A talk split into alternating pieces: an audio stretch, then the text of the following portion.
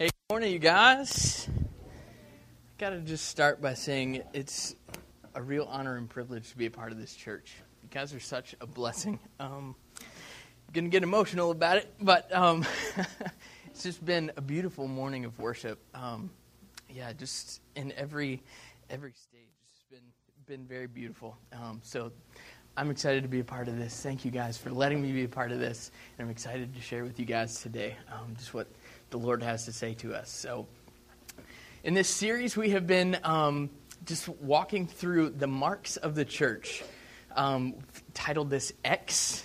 Um, X marks the spot, I guess, if we want to go on a treasure hunt um, for what the what the church is about. But um, yeah, so we've been talking through just what are the what are the marks of this church? What do we see are the marks of of the church as a whole? What is what is God's plan for the church? What is His design of the church?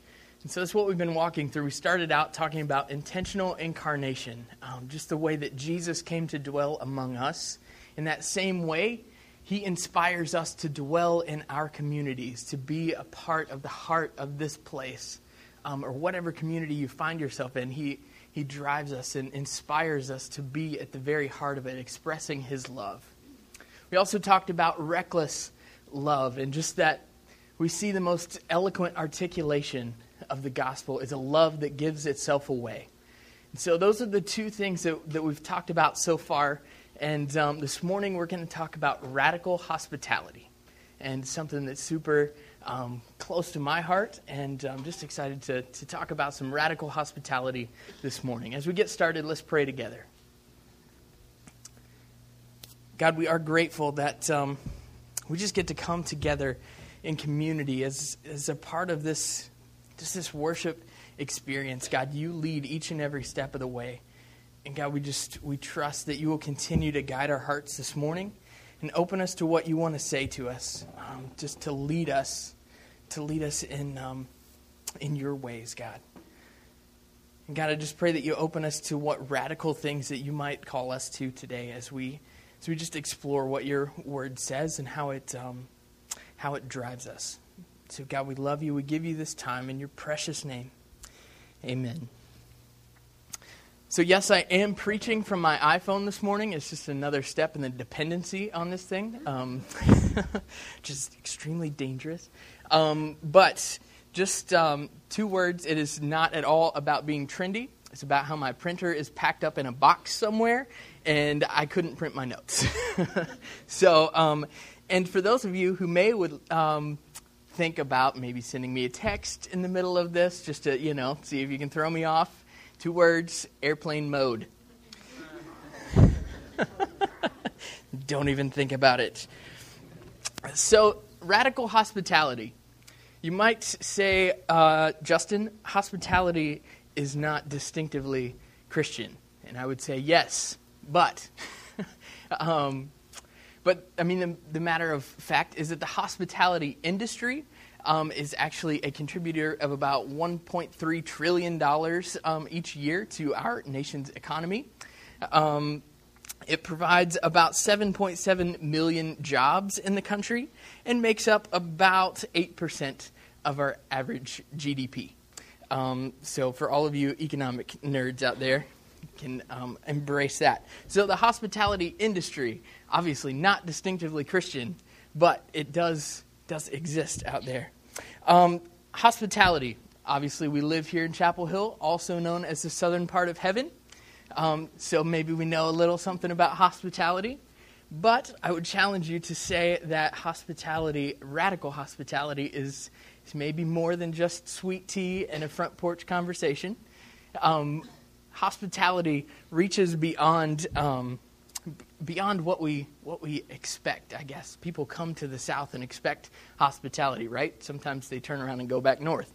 But um, there's this ex- expectation of, of southern hospitality um, that is a beautiful thing. But i say that there is something more. There's something deeper. In looking at something deeper we are going to start um, today in leviticus half of you fell asleep at the mention of the word leviticus we are going to the old testament so, um, Leviticus 19, if you want to turn there or pull out your iPhone and use uh, your mobile Bible. Leviticus 19, 33 and 34. It says, When a foreigner resides among you in your land, do not mistreat them. That's a good word. The foreigner residing among you must be treated as your native born. Love them as yourself, for you were foreigners in Egypt. I am the Lord your God. So I read that, and it reminds me of like Kindergarten 101, right? Don't talk to strangers. Anybody hear that? Is that just a product of the 80s thing? Yes, okay. Um, don't talk to strangers is like the, the first lesson that I can recall, like sticking in my mind from school, I think. But this challenges us to maybe look, look a little beyond that. Leviticus is calling out that Kindergarten 101 and saying maybe there's something more. So let's take a look at, at Leviticus and, and what, it, what it's saying to us. It's saying, when a foreigner resides among you in your land, wait a minute, this is speaking to Israel. Moses is speaking God's word to the people of Israel as they're wandering in the desert. They have no land of their own. He's speaking to them as they are as they're wandering. They are, um, yeah, so they're nomads. But God tells them, He's just setting this up. When a foreigner resides in your land, do not mistreat them, but to invite them in as one of your native born. What does that mean, to treat them as a native born? What do we know about the people of Israel? They're God's children, right? They're God's chosen people. So that means that they're supposed to treat these foreigners, these strangers, as one of their own. That's to embrace these people as God's children. He's speaking to Israel, who is God's chosen people, and sometimes that ego could get a little inflated, right? If you're God's chosen people. Um, but he's saying you should treat others as God's chosen people. When they are dwelling among you, treat them just as you would want to be treated. I think we've heard that somewhere before. Love your neighbor as yourself. So he does. He says, Love them as yourself. And then he throws in this kicker. He says, Oh, remember Egypt? When you were foreigners? How would you have wanted to be treated? That's how you should treat the strangers, the foreigners among you. So, just in a quest of like, what is, what is this stranger? What is this foreigner? Um, taking a look at what um, the typical Greek word used um, in the Bible for stranger or for foreigner. It's the word xenos. So, xenos means stranger or foreigner. So, looking at the word hospitality in the Greek, it is philoxenos. Philoxenos literally means lovers of strangers. Lovers of strangers. Love Chapel Hill? we have this t shirt, right? It says Chapel Hill is for lovers. This is what we want to be about. And once something is printed on a t shirt, it's memorialized in history forever, right? So, Chapel Hill is for lovers. This is exactly what we want to be lovers of strangers. It makes me think of some stories of, of hospitality. This, this past Christmas, there were some um, major expressions of of hospitality that made, made national news, right? People were actually going and paying um, the layaway for folks who might not be able to, to pay it. Do you remember this? So they actually went and, and just as an expression of anonymous hospitality, um, people were actually paying off other people's Christmas presents. Just remarkable. Makes national headlines, right? Then there are expressions that don't necessarily make national headlines. Um, Matt and I had a good friend in seminary who um, just was inspired, and at least on a weekly basis, he would go to some of the rougher parts um, of Lexington, Kentucky, and basically go into their gas stations and just say, Hey, can I clean your bathrooms? Literally, this hospitality drives this, but let me assure you that is not making national headlines cleaning other people's bathrooms, the dirtiest places, gas station bathrooms, right? Inspirational to me. Then there's, there's the ever famous paying for somebody's food in the drive through behind you, right? It's a very cool expression, but don't try it here in Chapel Hill. We don't have drive throughs. There's a law against drive throughs. So, might I recommend? yes, there are a couple that were grandfathered in. Yes, that was generous of them. But if you want to start a business, you can't put a drive through, okay? Um, so I might recommend Love Carrboro. We do love Carrboro. They do have drive throughs, so go to Carrboro and, and express this hospitality in that way. Um, but yes, we do love Carrboro, just as a disclaimer. Name is Love Chapel Hill, but we love Chapel Hill and Carrboro. So I was thinking about some of the ways that we as a church have, have expressed this hospitality, and just just to name a few, um, because you guys are extremely creative and come up with things that we don't even know about. Um, but one of them is, is something we've done called Free Franklin. Um, you know that we have, have, on a couple occasions, actually paid for parking all up and down Franklin Street for a whole day. Um, I think Matt has told the story before about the first time that we did that, actually going around with quarters and dropping them in the meters, which don't exist anymore. It's a little bit sad. Um, digital age, I guess. But um, so we'd actually go around and put quarters in the meters. And somebody just stopped us and we're like, "Why'd you do that?" like exactly. exactly. So then we, we did do it in a more legal fashion a couple times. Um, yes, Free Franklin. Um, great expression of that. Also, strangely warmed. You guys are just so generous in the way that you express hospitality and, and love and just giving, um, giving things away to help keep people warm um, through the winter. And um, just seeing that hospitality out on the street, actually handing people cups of hot chocolate as they're, they're browsing through what's, what's on the racks. It's just a beautiful picture um, of hospitality coming together. Some of you know on Tuesday nights we do um, a food delivery over to the, the IFC Community Kitchen. We go um, to Trader Joe's, who generously donates um, their food that's um, nearing expiration that they know they won't be able to sell in time. Um, so they donate it to um, the community kitchen, and we get to be a part of that just as, as a delivery driver. So if that's something that you'd like to be a part of, let us know. but that is one of these ways that, that we express uh, this radical hospitality. And then there's Grace on Wheels. Um, some of you guys know about this as well, and just helping to provide for um, essential transportation needs around the triangle. Whether folks have a doctor's appointment, um, a job interview, educational opportunities, just um, Grace on Wheels is, is a way of expressing that radical hospitality and making it possible um, for somebody to get there where they don't know how they're to gonna make it there. Then Sunday mornings. I don't know if I can say enough about Sunday mornings and what you guys do um, just to welcome people in.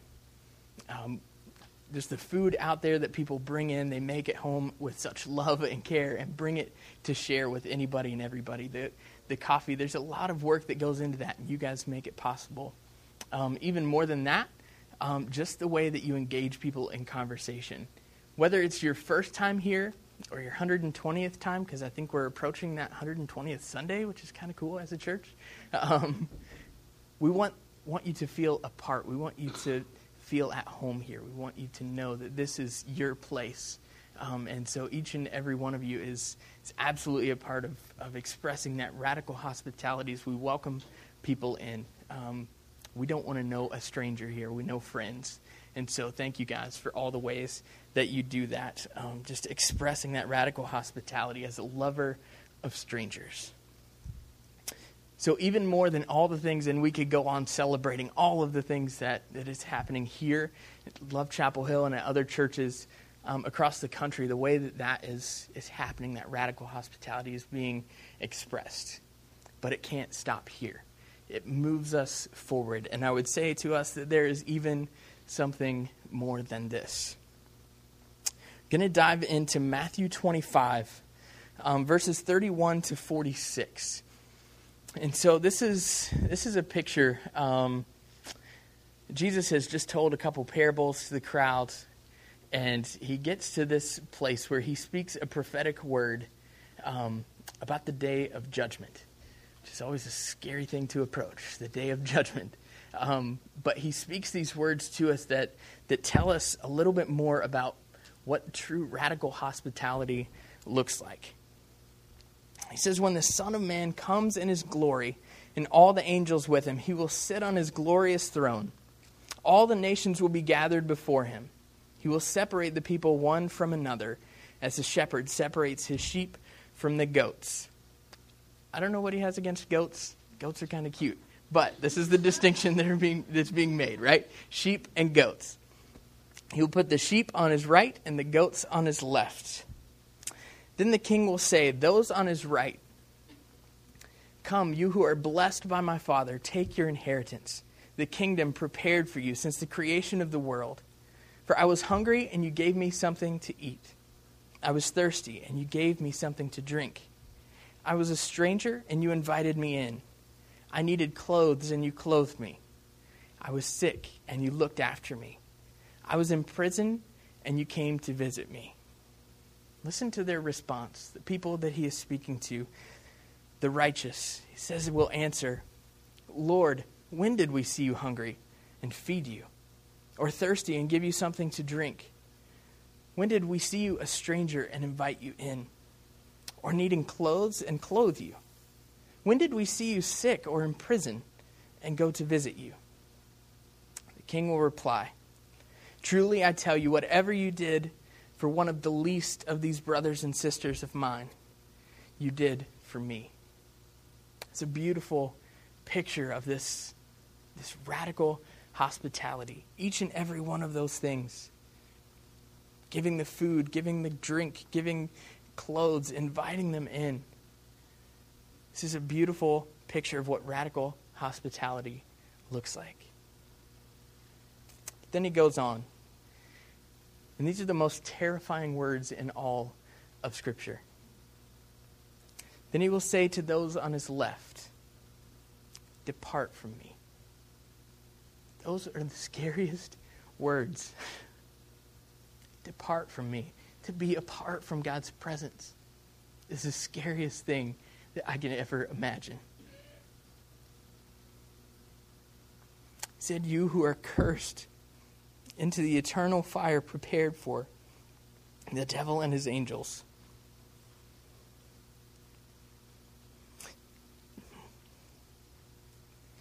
For I was hungry and you gave me nothing. I was thirsty and you gave me nothing to drink. I was a stranger and you did not invite me in. I needed clothes and you did not clothe me. I was sick and in prison and you didn't look after me. Hmm. Think of the missed opportunities that I've had to express God's amazing love. What happens when we don't do that? So they will answer, Lord, when did we see you hungry or thirsty, or a stranger, or needing clothes, or sick, or in prison, and did not help you? He will reply, Truly, I tell you, whatever you did not do for one of the least of these, you did not do for me. Then they will go away to eternal punishment, but the righteous to eternal life. The depth of this, that command way back in Leviticus, coming to this place at the day of judgment. I think it's important to, to just point out here that this radical hospitality, these expressions, the feeding, the giving drink, the giving clothes, these are not a way to salvation, but these are an expression of salvation. The expression of salvation that we get only through Christ Jesus. And so, in, in thinking about just the picture that we see in the comparison of, of the two, those are on the right and on the left, there are three things that jump out to me about hospitality and, and what makes it radical. One, it's undeserved. I think about the hospitality industry as we talked about, right? That hospitality industry, that hospitality exists because you pay for it. $1.3 trillion worth. That hospitality is deserved because somebody paid for it. It's also unexpected. It's not just Southern hospitality where we expect our sweet tea and a good conversation. It's also unending. this kind of, of hospitality, this radical hospitality. Jesus describes it as a way of life. It's not just, not just a one time thing or, or special events where this happens, it's a way of life. We see that in, in that Matthew 25 passage. The people who were, who were giving, who were feeding, who were taking people in, they didn't even know really that they were doing it. It was a natural outflow of who they are, it was a natural outflow of, of their salvation that they had experienced. And experiencing that radical love of Christ, that reckless love that we talked about last week, it inspires and sends us out. Um, so it's a way of life that doesn't end. So, if I were into saints, my crush on a particular saint, if I could have a, can you have a crush on a saint? I don't know. Um, but my saint crush would be Saint Patrick. Um, not because of all of his beautiful green, but um, because because of his um, his expression of this very thing. Saint Patrick um, is responsible basically for spreading the gospel in all of Ireland. People celebrate many different things at St. Patrick's Day, but when it comes to St. Patrick's Day, this is what I'm celebrating, okay? So don't think I'm a fanatic when I'm wearing all the green. Um, but so St. Patrick, uh, the way that he really spread the gospel throughout Ireland is that he would go and he would start basically a monastic community. And we think of monastic communities as like people who are hauled up all to themselves, just studying the Word of God every day, and they don't speak or, you know, um, eat. I don't know what they do. But monastic communities, we have this weird like picture of their, their isolation, and that is true in some cases. But not at all in this one. They were a ma- monastic community that expressed the mission of God by inviting people in to be a part of it. So the random person in the community could come and be a part of this. They didn't there wasn't a requirement to to meet. You didn't have to believe certain things to be a part of it, but you were just invited in into their community, being one of them. It invites this this question of which comes first, belonging or believing, the chicken or the egg. But this belonging before believing. You don't have to walk through these doors just believing the right things. You don't to be a part of the church that is not at all the intent. But it's it's the expression of this radical hospitality that invites people and invites them in and enables them to experience that radical transformation that happens in coming to know the person of Christ Jesus and, and what he did for us. So, my Saint Crush, St. Patrick. Um, St. Nicholas gets an honorable mention, I'm just saying. Um, much, much of the same story in what he did. It is the radical hospitality, the true St. Nicholas, not the guy in the red suit, but the true St. Nicholas is that same expression um, of radical hospitality that landed him as the icon of Christmas today, apparently. Um, but when I think about St. Patrick and those communities, um, can't help but think of a community that is actually just over in Durham. I know it seems like enemy territory, but it's not, I promise. Um, so, this place called Rutba House. If you haven't heard of it, I encourage you to go Google it. Um, Rutba, R U T B A, Rutba House. Um, it's much of this same type of community that we see St. Patrick starting all across Ireland just inviting people to come and be a part of this community that is at its very core and, and centrally a part of daily practice, a Christian community. But especially here in, in Rutba House, it's that, that same, same situation. In their homes, um, so I should first say, in starting it, they looked at basically the poorest, most crime ridden neighborhood in all of Durham and decided to move there. Um, and in, in doing so, is several people that have a few different houses living in Christian community. But in those houses, they have these things called Christ rooms. The rooms that are open for anybody to come and to be a part of, of the community. There's no real requirement for getting in. The doors are open, and they invite folks to be a part of that Christian community. This is a way of life for them. Day in and day out, radical hospitality being expressed to everyone in that community and the strangers that come in among them. But they don't call them strangers. They see Christ in them. That's why they're called Christ rooms. They're that place inviting the least of these to come and be a part of it. So I en- encourage us as a church to look, explore the good old St. Patrick model, explore what is happening at Rutba House. They they have opportunities for folks to go over and visit and just experience what they do. Um, just encourage us to to look at that, to look at the possibilities, and let's get creative with it. Right? We want to be a church where the rejected are embraced, where the homeless find a home, and the forgotten are the first thought. Those who have no other place in this world find their place here. That's radical hospitality. And that's who we want to be as a church, who we want to be as a collection of people loving Christ. Let's pray together. God, we love you and just thank you for the opportunity to be a part of, of something um, so much bigger than ourselves. God, where the, where the forgotten truly are the first thought.